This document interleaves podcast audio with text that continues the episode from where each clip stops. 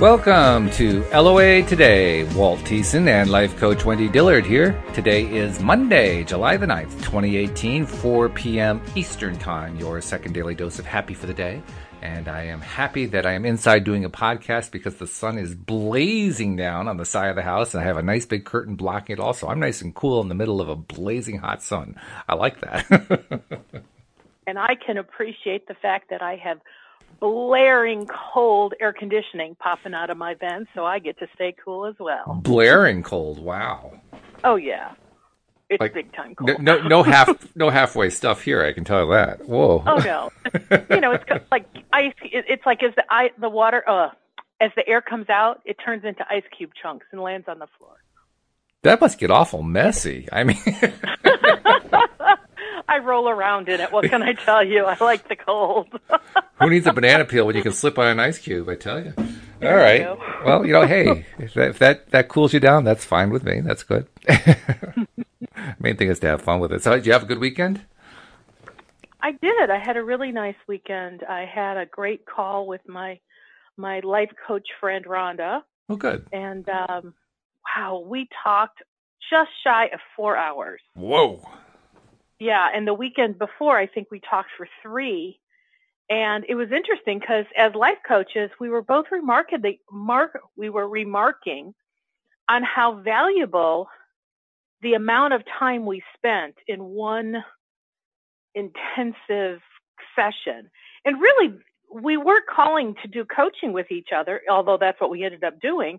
we really called just to kind of check in, hey, what's up? And boom, we both launch into wherever we are in our process because that's kind of what we do. And we're now calling ourselves power partners because we are.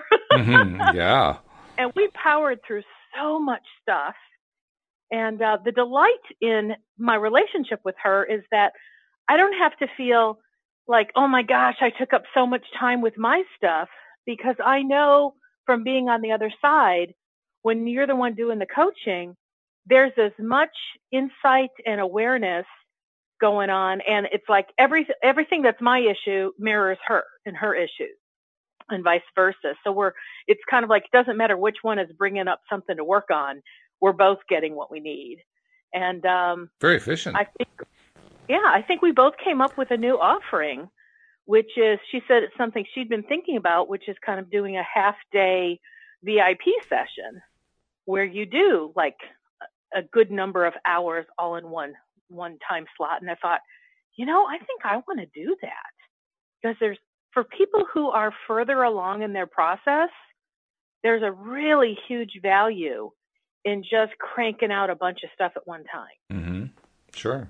Versus someone who's newer in the process, it's a little bit, it really requires less time because we cover so many new topics and there's so much new information that over an hour it can be overwhelming. But for somebody who's pretty advanced in law of attraction, um, where you can hold on to, okay, I got that, let's go on to the next thing, it would have a real value. So um, that that was just fun, you so, know, and not to mention all of the incredible new insights that I had.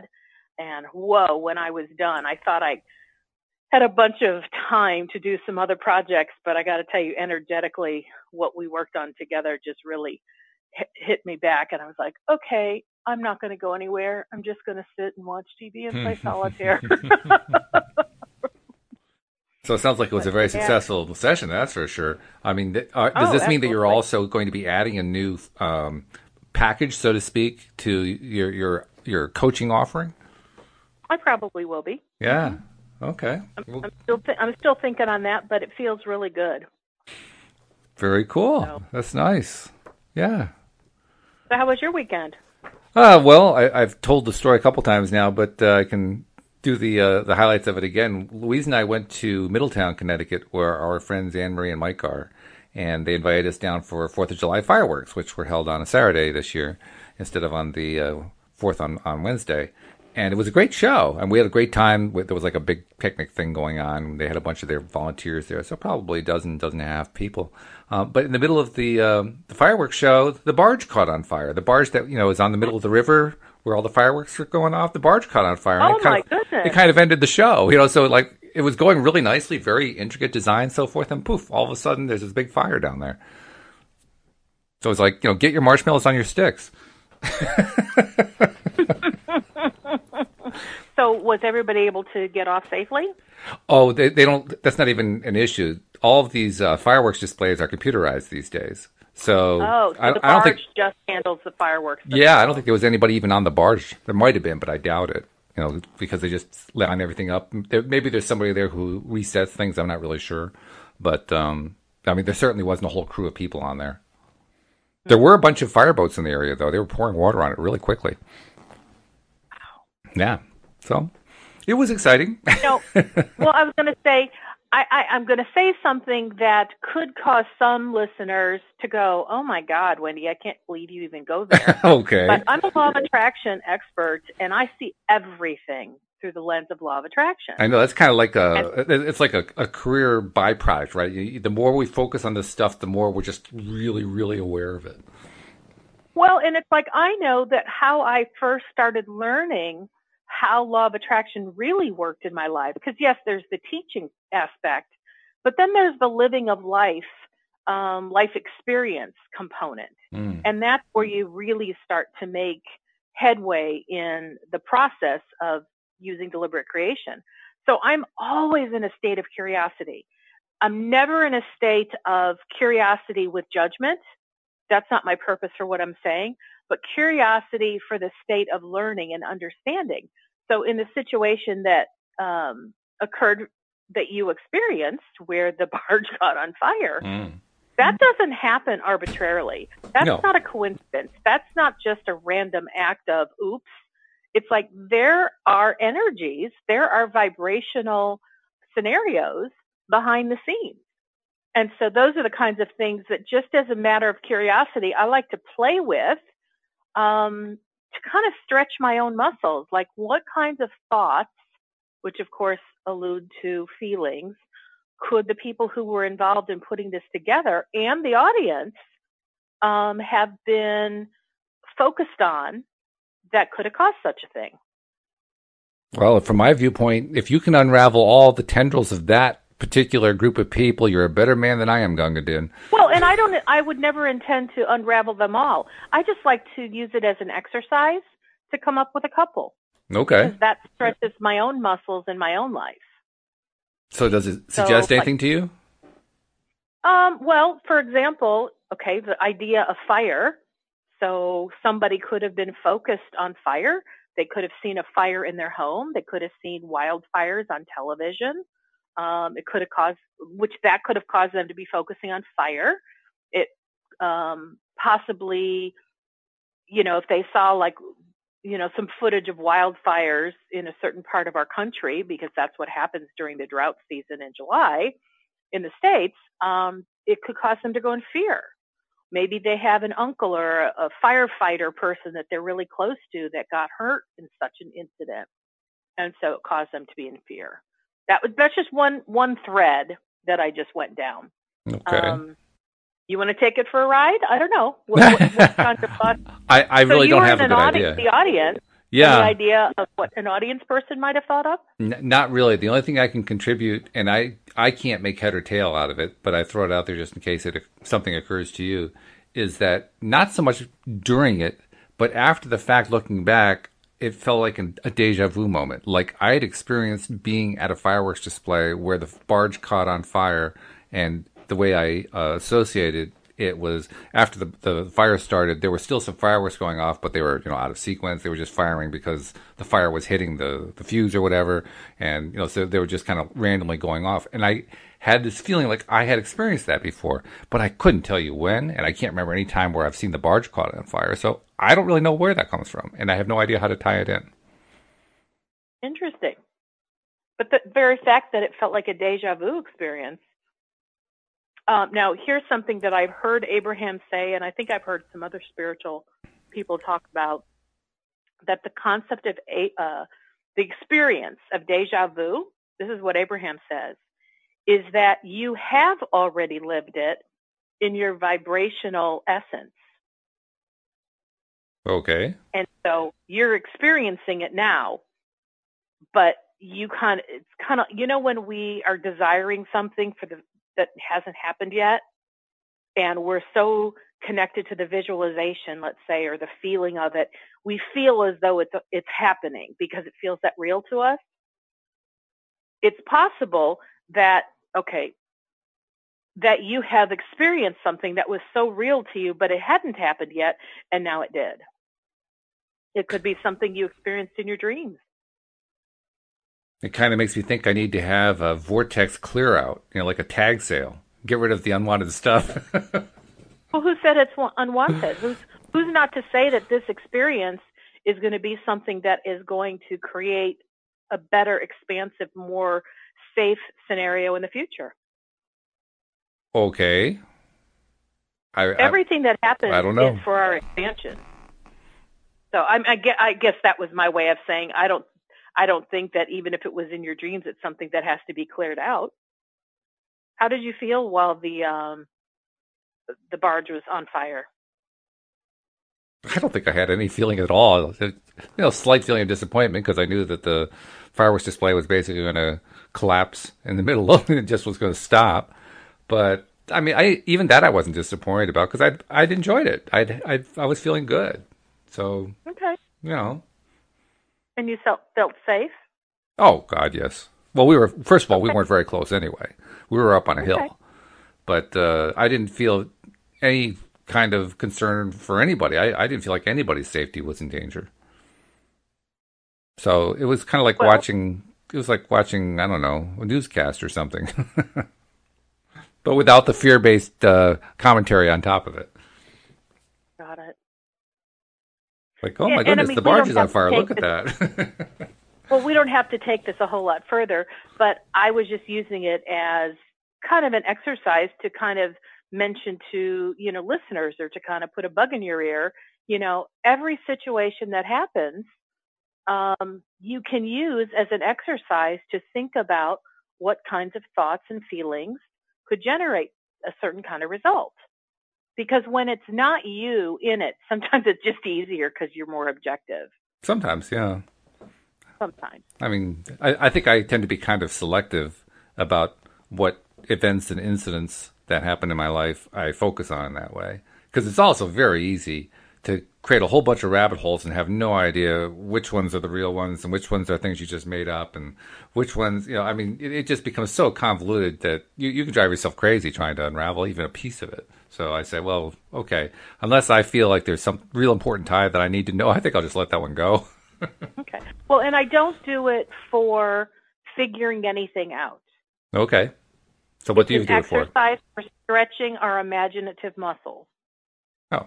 Because when we really have something going on in our life and we're trying to figure out what it's about, that sometimes is the harder place to try to unravel the picture because you're so in it. Okay. So I like to use out, outside things that I'm not connected to at all to kind of play. Um, like as an example, when I talk talking to Rhonda, she said she loves to watch um, the franchise program. You know, the Housewives of, mm-hmm. and then name city. Right. And she says she loves to watch it because, first of all, they're so outlandish and dramatic. Um, and she likes to hone in and tap into the thought process that they're not talking about and the feelings that are actually being broadcast that you know into the universe that you know the, the television producers are not necessarily pointing out because their job's not to point out how law of attraction is working but that's something she loves to do and that's what keeps her really sharp is she uses real people sort of. They're sort of real people in an unscripted thing, sort of unscripted, and just play with it. Yeah, and I thought that was really cool. And for me, I, I have always used the news. Not that I listen to a lot of it, but when I do, because like before the show, you mentioned you have to set it up. The boys the, the, that were caught. Oh, the boys in Thailand. Yeah, the, there's the the boys uh, football team or soccer team, as we call it here in the U.S has been trapped in a cave network for the last uh, more than two weeks now. And some uh, rescuers uh, found them deep underground about uh, 10 days after they were lost. But there was no easy way to extract them. It's, it's a very harrowing trip in to where they were. So they've been planning all this time trying to figure out how do they get them out and what's the safest way to do it. All kinds of ideas were being floated.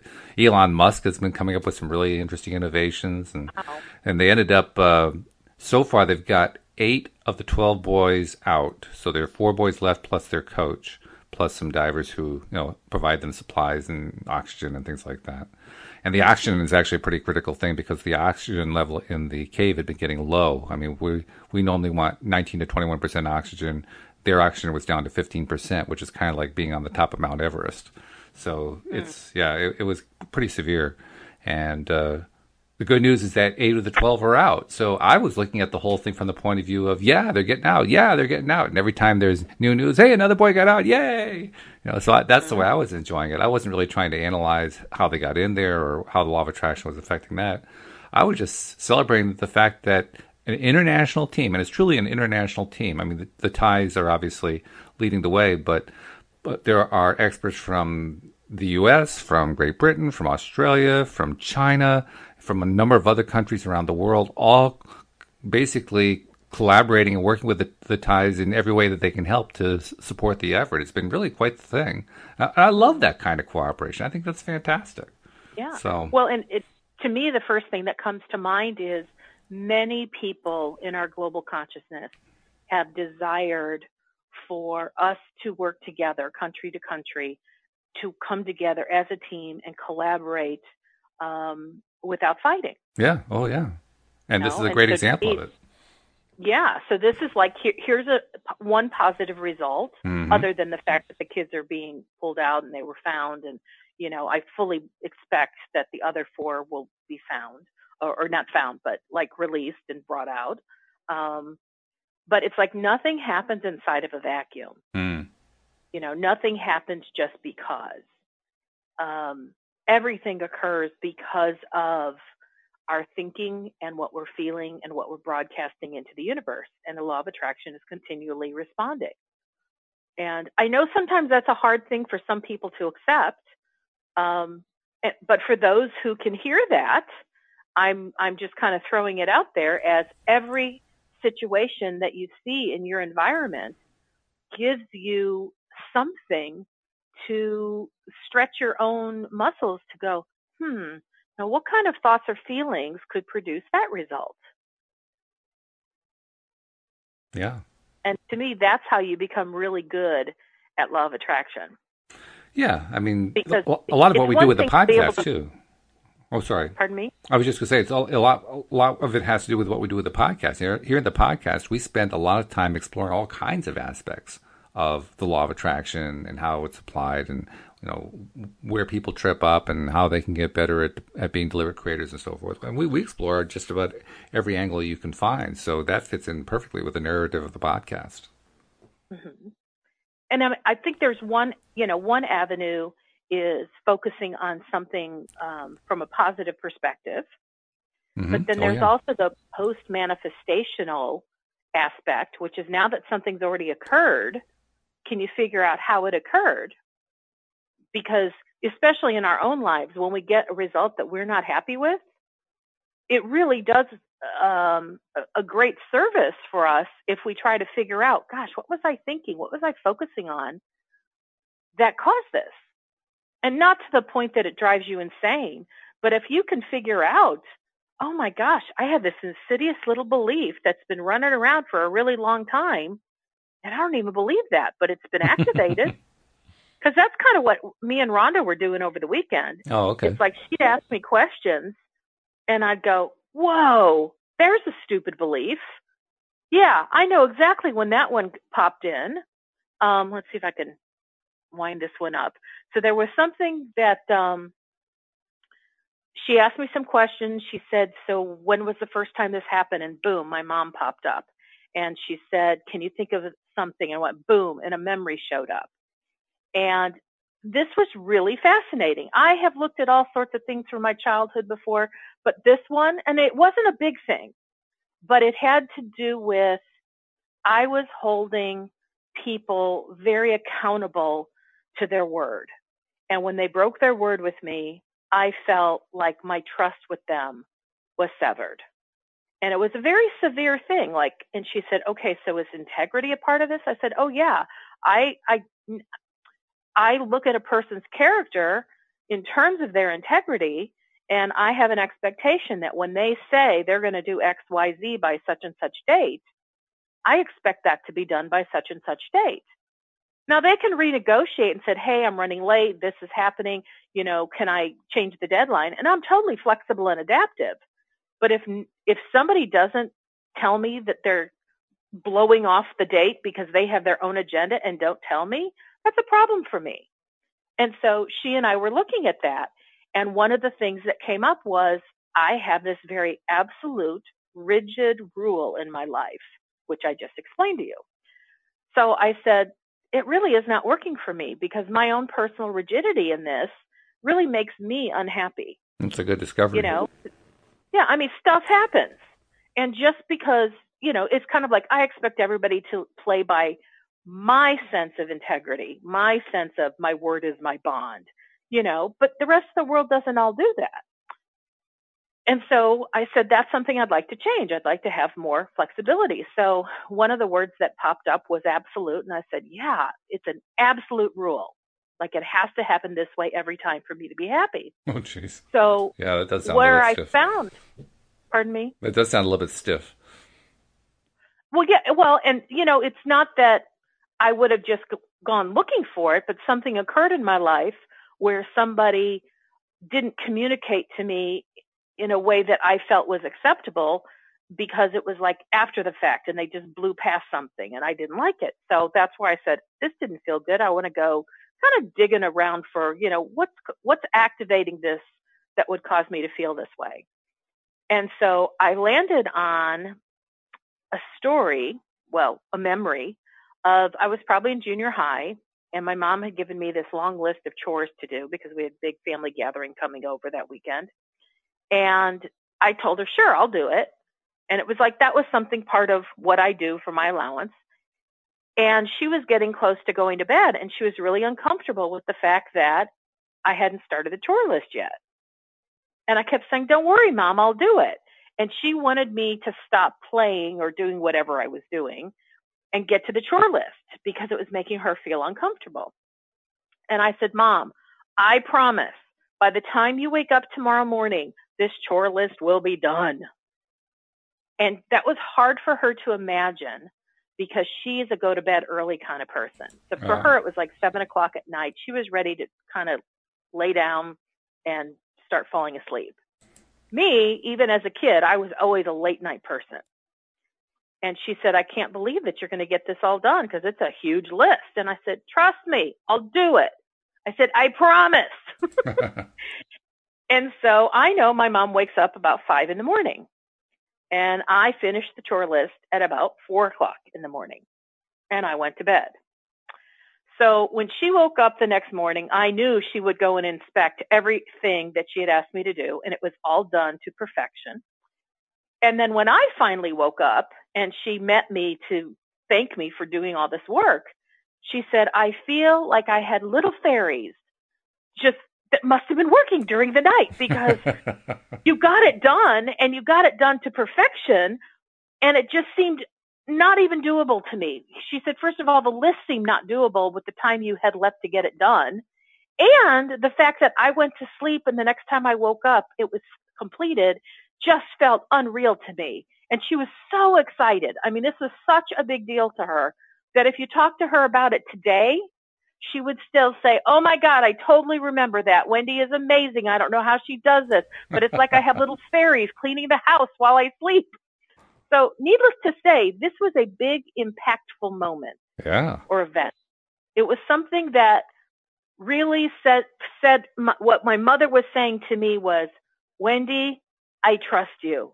Finally, because she had done this for years where she didn't believe I was going to get something done, but I'd always do it when she was asleep. This made such an impact that she gave me her undivided attention and trust, and she never mistrusted me again. I Wow. mean, to this day, she's never mistrusted me. When I say I'm going to do it, she believes it. And so, as I was sharing this with Rhonda, what we both recognized, because as I was saying, I'm like, whoa, there's a lot of energy on this story. Yeah. There's a lot of impact. And I put a lot of meaning on when I gave my word, it was as good as done. And that is something I have lived by. That has been so impactful that I, like, truly, if I tell you I'm going to do something, I do. And if for some reason something's going to change, I communicate and renegotiate. But I don't leave things hanging. That's just not me. And so I had something in my life recently where somebody was kind of leaving me hanging and they weren't communicating in a way that felt appropriate to me. And so what was interesting is we looked at this situation from my childhood with my mom. And I said, well, there was a part of it that was really valuable to me. It has become, because I have become a person of my word. Okay, that's the good part. The part that wasn't the good part is I made it a generalized rule that I also had the expectation that I expect the whole world to live by that same idea that when you give your word, it's as good as a signed contract. And I realized that that was where I was being very rigid. Yeah, well, I can see that. You know, so that's the kind of scenario where granted i was a like because i trust my inner being and i trust that when a memory pops up out of the blue it's because that memory is connected to whatever i'm dealing with. That to me is a, a place where i i couldn't have done that level of excavation work years ago. But what i could do is just come up with a few thoughts here or there you know? And so like in this situation i could have maybe i might have been able to say well, I know I have a pretty hard and fast rule about commitments. And I know that I believe that somebody's word is as good as a written signature. And when somebody doesn't comply or isn't, um, doesn't follow through on their word, I get upset. So maybe I have some kind, some hard and fast rule in my life and I don't know where it came from. That might be as much as I could dig up and I could still um, change the energy if I realize yeah, I think I do have that hard and fast rule. In other words, I didn't have to have that memory to shift it. I could have just had, well, here's an idea, here's an idea. And so I, I don't know if you can tie this together, but that to me is why I like to get curious about all sorts of things that go on in our in our experience and try to look at what kinds of thoughts could possibly anchor a belief in place, it, you know, and if it's not working for us, that's the kind of thing we want to go after and go, hmm, I wonder what that's about. Well, to be honest, I'm not sure if I can actually tie it together, but by the same token, I'm not really sure it's mine to tie together. It's your story, it's your thing. So okay. it would almost be presumptuous for me to do that. but the main thing is you well, found you found a, a method that works for you to basically uh, do some slicing and dicing to get at what you really need to get at, and and it, it produced fabulous results for you. So you know, good on you. Well, thanks. Yeah, really good. I'll, I'll let that one go now. Okay. I think I said about all I want to say on the idea of, of, of suggesting that people just get really curious about how and why um, certain results show up in your life, your spouse's life, your friend's life, your co-worker's life, the people that you hear about on the news's life, you know, it's like, I wonder how that happens because nothing happens in a vacuum. Law of attraction is always responding to something. Of course, before you can even get to the point where you're exploring that, you have to know what you want, and that's where we're at in the book. So we should probably go back to the main, the the, the basic, you know, starting point. What is it that we want? because until you know that, you can't even begin to explore this stuff. Um, okay. So we're looking in The Law of Attraction, The Basics of the Teachings of Abraham by Esther and Jerry Hicks. We are in part five, which is entitled Segment Intending. And the subtopic is, What is it that I now want? And it says, The reason that segment intending is so effective is because there are so many subjects you could consider. But when you try to do so all at the same time, you become overwhelmed and confused. The value of intending segment by segment is that as you focus more precisely on the fewer details of this moment, you allow the law of attraction to more powerfully respond, and you are less likely to confuse the issue further with your contradictory thoughts of doubt, worry, or an awareness of lack. And I, I mentioned before uh, we started the podcast, I like that phrase. The value of intending segment by segment is that as you focus more precisely on the fewer details of this moment, the fewer details of What this is that? moment. What does that mean? The fewer details of this moment. I think what it means, this is what the way it resonated with me, is when I focus on just this segment, there just aren't as many things to distract my attention because I, I just have the one thing to focus on, what I'm planning to do next. And so, presuming that I have at least some modicum of control over my own mind, I don't have to be thinking about, you know, what happened yesterday or what I'm going to have for dinner or, you know, what's going to happen next week or, or what's going on with this issue or what's going on with that issue. All I have to focus on is this one thing. And so you end up with fewer details overall to, de- to, to deal with.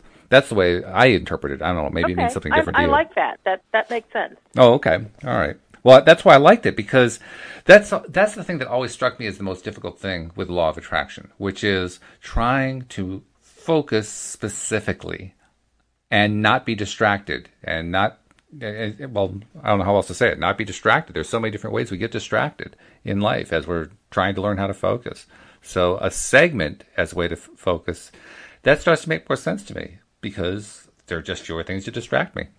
And so, as we're talking about a segment, a segment, uh, how would you define a segment? It's the next piece of the day. It's the next thing you're going to do, the next event, the next activity, the next uh, task, um, the next thing you're going to be engaged in in your life. That to me is a segment. So, like after the podcast is over, like what would your next segment be? Edit and publish it. so yeah, I mean to take that example, I would I would take what we've um, what we've recorded because I mean there is a live recording going on, but I also need to um, do a little bit of editing because the final result has to be exactly one hour, so we can also play it on the PRN network. And so I have to go through and I, I clean out by taking some extra spaces out and so forth, and it just tightens it up a little bit. And once I get it down to one hour, then I send it to PRN, and I also publish it on the website because all the podcasts end up on the website. And I can't say I have to do a whole lot of segment intending for that because it's usually pretty easy and in terms of how I feel about it going in.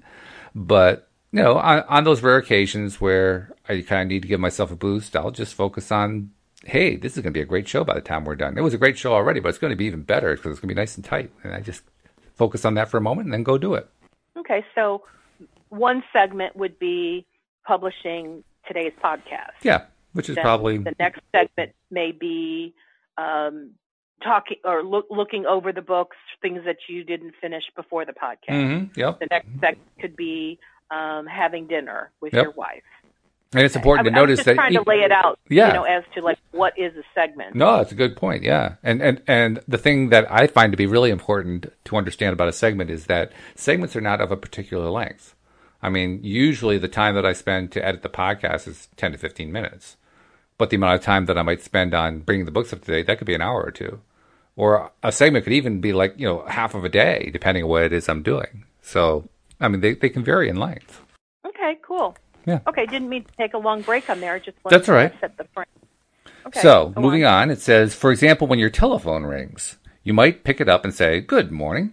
And when you hear who it is, you say, Hello there. Hold just a second, please. Did we just read this last time? Maybe we did. I'm Did not sure. read this the other day. All right. Well, that's okay. It's still good. It's okay. Read it again. It's all good, and we always learn something new. We do. Yep. So you say, Hello there. Hold on just a second, please. And then you say to yourself, What is it that I most want to achieve in this conversation? I want to uplift the other person. I want to be understood. I want the other person to understand me. And I want the other to be positively influenced in the direction of my desire. I want the other to be stimulated and excited by my words. Indeed, I want this to be a successful conversation. And then when you come back on the line, you have pre-paved. And now that one now that other one will respond to you much more in accordance with your desire than if you had not taken that time. So in other words, it's a way to influence the person at the other end of the line. Interesting. When another So I had a. Oh. I was going to say, 'cause- are we about to end the telephone part? No, we got another three or four paragraphs, but go ahead. Okay, well, I was going to say I had an interesting example of that today. Um, I had somebody call, and I thought it was going to be a phone solicitor, and in a way it was. It was somebody from our local high school athletic department, and I guess they were wanting to sell ads and they were calling local businesses to see if we wanted to like put an ad in their local paper or whatever they, their program, I guess. Right. And um, I said to him, I said, "Oh, well, you know what? I don't know that your program is really the best place for my marketing Mm-hmm. because I market to people that are uh, more high end um, and more specialized." And so he said, "Well, like, what do you mean?" And just for grins, what came out of my mouth is I said, "I look, I have programs, you know, that are at like twenty thousand dollars." And I don't know that your band boosters is the right place for that. And there was this long pause. And he went, Wow. Yeah, you're probably right. and then he started naming some cities in our in the Dallas area that are quite affluent. He said, Mhm. "So you probably market to this place and this place." And I Mhm. just kind of laughed. I said, "They that would be more appropriate." But I said, "I pretty much like to market to the United States and Canada, the English-speaking areas in our in our you know vicinity." And he went, "Wow, good for you." And there was like this long, but like he didn't know what to do with what I said. And I really felt like somehow we had made this really lovely connection just in these few moments, you know. And I said, well, I really do hope that as you make, you know, more calls today, that you're able to connect with business owners where what you're selling is a is a great venue for them. And he said, thanks, and have a great day. And I said, you too. And we hung up. Well, the reason I bring this up is because that was the result of our call. But I have segment intended multiple times when it comes to people on the phone. I've done it mostly with vendors that I've had to call because I needed something from them because the bill was wrong or something like that. And I, you know, I know I had a show where I told you this long escapade of, you know, how many months in a row I had to call this one vendor because things were wrong. oh, I remember that. Yeah. The undoing of me because every single month I had this expectation that the bill would be wrong and it was. And it would be like two hours on the phone with multiple people and no one could fix it and went on for 18 months. But over time, the amount of time I was on the phone was less and less because, okay, I was hard headed. It maybe took me six months of going through this before I went, hey, I'm creating this. Mm, yeah. What in me is creating this? What am Mhm. I vibrating to? What are my thoughts? And I started examining my thoughts, and oh my God, they were horrendous. They were horrible. they were like, nobody ever gets anything right. These people are all stupid. And, you know, my dad had this, like, this is a bill that I was handling for my mother because when my father passed away, I took over handling her bills. And I looked at his notes and I realized, oh my gosh, my father's been dealing with this month after month. This has been going on forever. so I started doing some segment intending. Now, I didn't call it segment intending, but this is what I did. When I knew I needed to call this vendor, I would say something like, okay, as I call this person, my intention is to stay calm. My intention is to breathe. I want this to go smoothly. I'd like to make positive progress. I want to remember that the person on the under, other end of the phone is doing their job and they're not out to get me and make me angry. because if I choose to be angry, that's my choice. It's about my response. And I really want to have a much more positive response. Now, I don't think I said all of that the first time that things got better, but each time, every month that I made the call, I did take time before I got onto the call to set a new intention, to set a new desire. And I remember when I got to the point that I really realized that they were doing the best that they could and they just didn't have a system that was cooperating for them.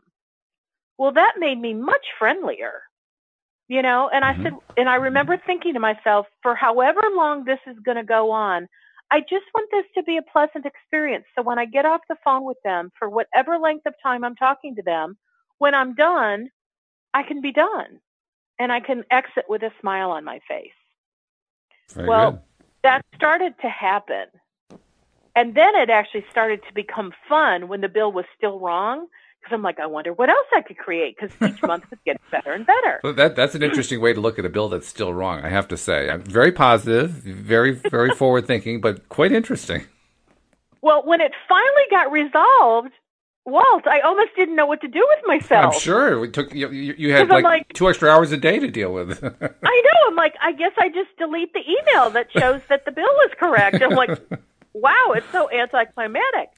But kind of, I didn't do it purposefully. Like, oh, now that I'm done with that, now I'm going to do it on this other stuff.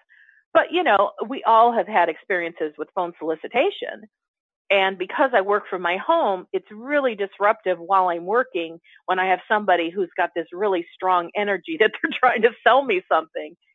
And um, so then I started to turn it into, you know what? I don't like it when, because I, I had a recognition that I didn't like how I felt after a solicitor called because I always felt that their intrusion in my day, notice the words I'm using, mm. their intrusion in my day mm-hmm. Created such a level of disruption that the real disruption was the fact that I felt I had to fight them off. Oh, yeah. The word fight. Yep. And I engaged them in short little quips, trying to get the best of them to try to get them to hang up first. In other words, it was a and struggle. If not, I'd hang up with them. Yeah, and it was a struggle. And I went, I don't like how this feels. Because when I'd hang up, I'd think to myself, well, if anybody here knows that I'm a life coach, would they consider hiring me after they heard this? And I'm like, I wouldn't hire me. I was quite rude. and I got into such a negative place. My responsiveness was horrible. So again, back to the idea of, of segment intending, I set a new frame. I set a new intention, which was that I really desired to find a way to interact with the person and be and be friendly. And at first I would just kind of like make light of what they were doing or not make light, um, try to just ask questions, something that would stump them. But even when I was doing that, I'm like, well, that doesn't feel good to me either because I feel like I'm just play, like I'm a cat and they're a mouse and I'm just batting them around. And I'm like, I'd really prefer that it, it's more of a win-win. Even if I don't want that what they are, are offering, I would like it, the fact that they called me, I would like them to feel happier having made the call to me, even without getting the sale. So that was a new intention. And today's experience really was that because I, I felt the moment that he locked on with me like, wow, she's a really positive woman and I like the way she's talking. And I knew, I really liked him too. And it's like we both wished each other well. And I was able to say no thank you in a way that I felt like I gave him a gift of, of, of a happy feeling in that moment. So basically, you, you both got something good out of it, which kind of ties into the next part of what they were saying here in the book. They said when another person has initiated the telephone call, they know what they want, and so you must take a moment to identify what you want. Otherwise, by the power of their influence, they may achieve what they want, but you may not. And that's essentially what you did. You decided, well, I want to achieve what I want, and you did. Mm-hmm. And it was a, yeah. it was better for both of you as a result. And so, even though he didn't make a sale, he did make a happiness sale. Which is, I mean, for anyone who uh, has ever worked with anyone who does uh, telephone sales, I mean, I've never actually done telephone sales directly, but I have worked with them, and that's really important. That's how, that's how they continue to fuel themselves to keep going by having phone mm-hmm. calls that feel good. It doesn't matter whether it actually leads to the sale. The, the, good telemarketers, they know that they they just let the numbers work out the way that they do because numbers always work out with that kind of thing. They just want to get through the phone calls and feel good wherever they can. And so you basically helped him get through that phone call and feel good. That was a victory for him. Yeah, I had someone last week who said, That was the kindest hello I've ever heard. and he just couldn't get over how I said, Hello, this is Wendy. Mm-hmm. He's like, Wow. Which told me he felt the energy behind my hello and it's kind of like you know in Jerry Maguire where they say you had me at hello. Yeah. I had him at hello. Yeah. Even though I said no thank you to what he offered. right. And that was that really has been my intention there's no way I'm going to want every single item and buy every single thing that a solicitor calls me about. And I I'm not going to stop them even from calling me. But I want to be able to still have a cheery disposition when it's done and I would like to pass that on to them as well. And that is a segment intending. And because I've done that so many times, I don't have to set that, like, you know, in, in what we just read or what you just read, you know, Abraham was suggesting that you put them on hold while you set your, your intention, you set your segment for what you now desire. I've actually done that. And while this guy had called me today, while he was like ramping up his 20 seconds of script, I immediately went inside instead of putting on hold. I did it in the moment and I said, what do I want from this? And it's like, I want to feel good when it's done. However that's achieved, I want to feel good. It's a good goal. Yeah. Yeah. It's one we should probably do more often, actually. All of us, no matter what it is that we're dealing with, whether it's a caller or anything else. Because just the feeling good part is probably the most important part of all. Mm-hmm. Mm-hmm. So continuing, I mean, we got three three paragraphs left in this section. Let's finish them up. It says, if you want many things all at the same time, it adds confusion, tying back to what we talked about earlier. But when you focus upon the most important specifics of what you want in any particular moment, you bring about clarity, power, and speed. And that is the point of the segment intending process to stop as you're entering a new segment and to identify what it is you most want so that you may give it your attention and therefore draw power unto it. Now, some of you are focused during some segments of your day's experience, but there are very few of you who are focused during very much of your day. And so, for most of you, an identification of segments and an intent to identify what is most important within those segments will put you in the position of being a deliberate magnetic attractor or creator in each of your segments throughout your day. And not only will you find, will you now find that you are more productive, but you will find that you are happier right out of your story. For as you are deliberately intending and then allowing and receiving, you will find great contentment.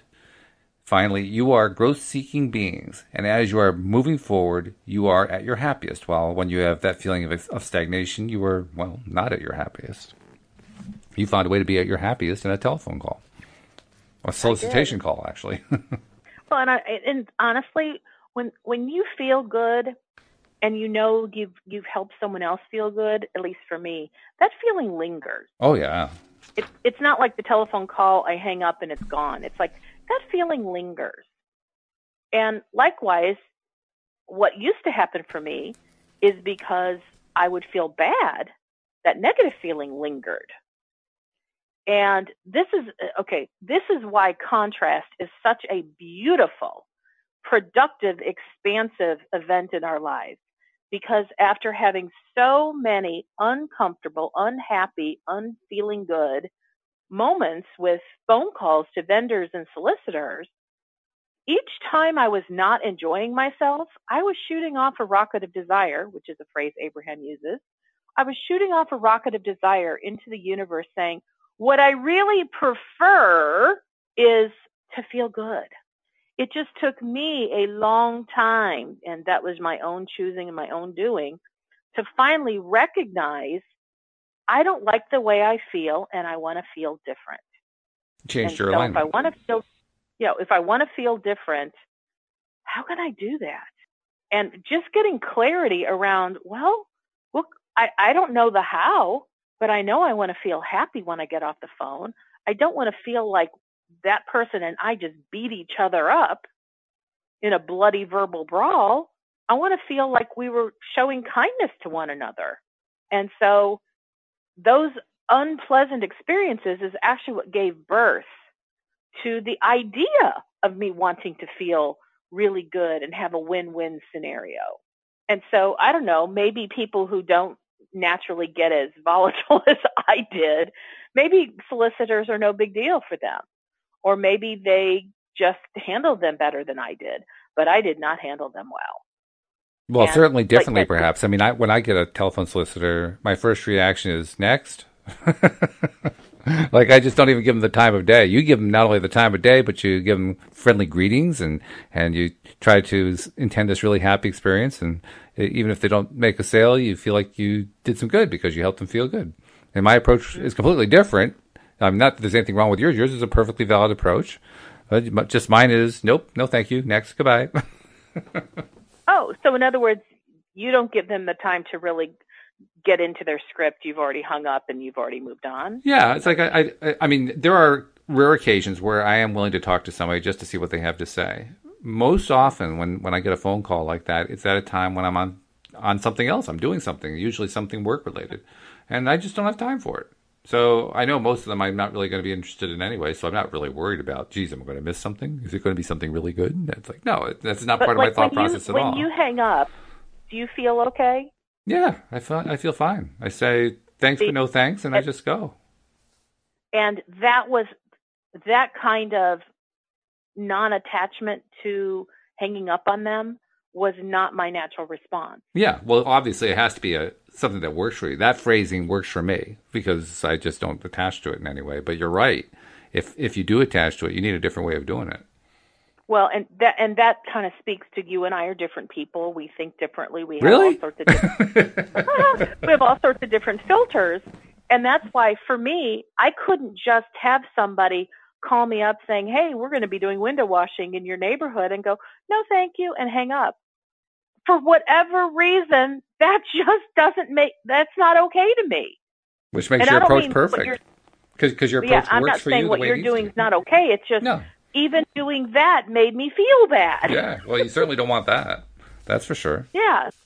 So, you know, I mean, I- I, I, actually do know some of the reasons why from my personal history as to why that doesn't work for me, but Well, I'm matter grateful really. But yeah. for the fact that it didn't feel good because that's what gave birth to creating something that now it's actually kind of fun.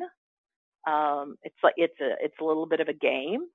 You know, how can I positively influence another person that I don't know at all based on the few words that they're about to say to me? And I'm even I'm even more abrupt with um, solicitation emails, often called spam. Most of the time, I just let my spam filter just throw them in the spam folder. Every once in a while, one gets through, and you know I'll briefly check it. Oh, spam, throw it in the spam folder. But every rare once in a while, something will come over me, like I'll I'm having a good day or a bad day or an in between day or something that's shifted me in some way, and I decide to look at it. I don't know why, but I do, and it happened today and it was on a topic. As soon as I said, you'll you'll kind of raise your eyebrows because you know how I really don't like the topic at all. It was on the topic of SEO. I knew it. Now, I, I have absolutely no need for SEO right now.